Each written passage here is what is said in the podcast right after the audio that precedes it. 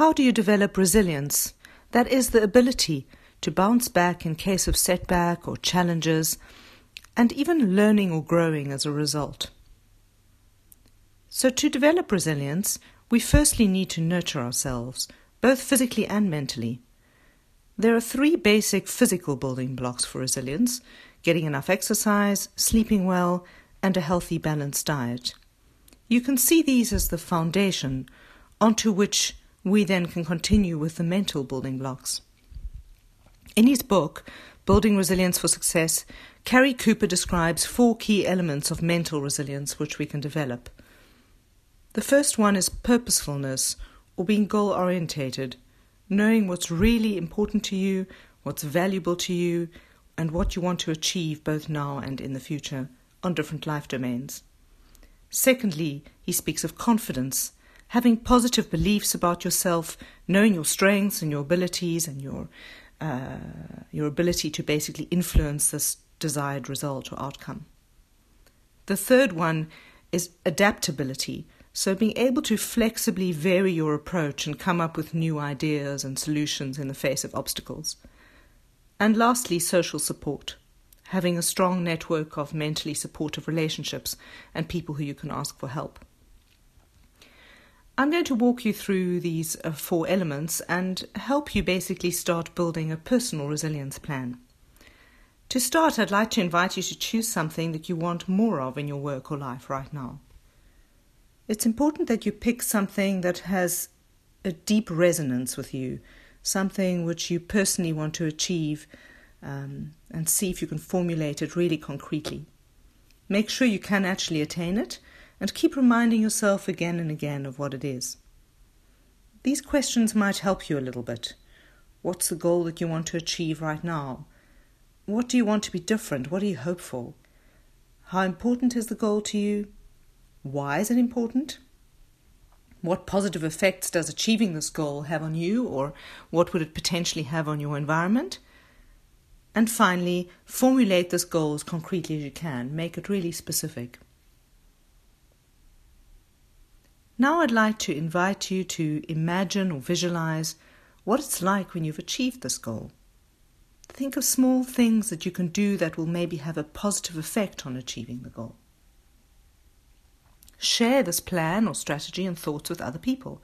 Collect their ideas and reactions. Uh, let them give feedback to help you build on it.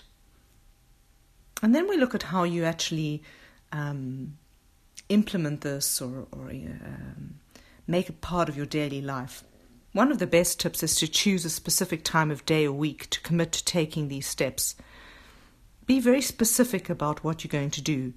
Uh, make it part of your daily or weekly routine, uh, a sort of habit. Another way to help you do this is to actually keep a diary or a way to track the effects.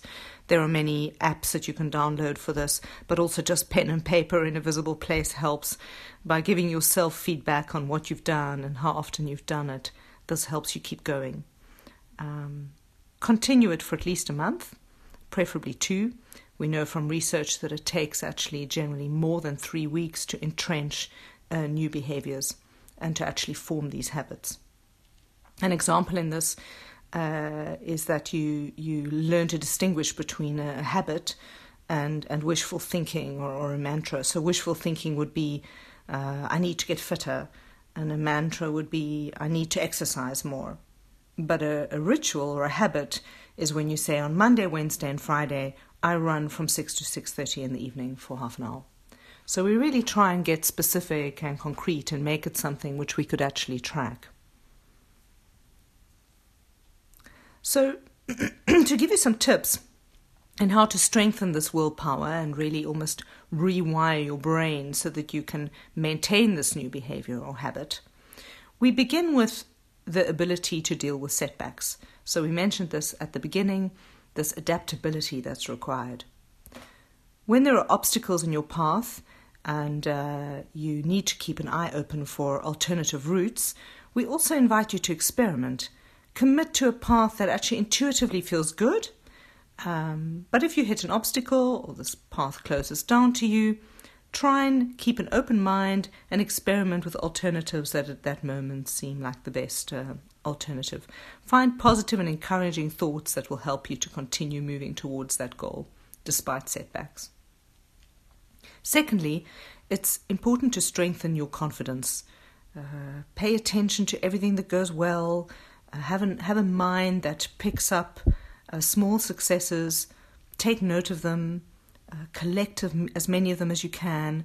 So, in that way, we, we suggest that you use a sort of lens of admiration. How did I manage this? How did I actually get this right? What helped me to keep going uh, in, in getting this far? So, by complimenting yourself and keeping an eye out for uh, small successes, um, we really encourage ourselves and we and we become more confident in what we're doing and therefore do more of it. Uh, another tip here is to also consider what other people are doing well and how they're doing it so that you can learn from them. This can also sometimes give us confidence to try things out. The third tip has got to do with um, practicing optimism and gratitude. Um, take note of the concrete things that you're grateful for and thankful for every day. It helps to actually even write these down. Uh, make a list of three things every day that went well for you, a sort of personal success. Ask yourself what your personal role was um, and, and what you did to, to make it work. Again, here we would suggest keeping an eye out for small and big things. So pay attention uh, to the effect of these positive, complimentary, optimistic, encouraging uh, uh, way of looking at things can have on your sense of satisfaction and also your optimism, and therefore your willingness to keep going. The last tip is around the social support. Uh, we really would encourage you to shape your environment to help you. Change uh, small things in your environment that make it easy to carry out your new behavior. Uh, suppose you've planned to do yoga or meditation uh, every day. Make sure that you have your yoga mat or your meditation cushion in a clearly visible place.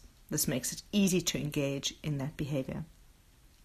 Um, and and finally, we would say, uh, you know, practice in your mind.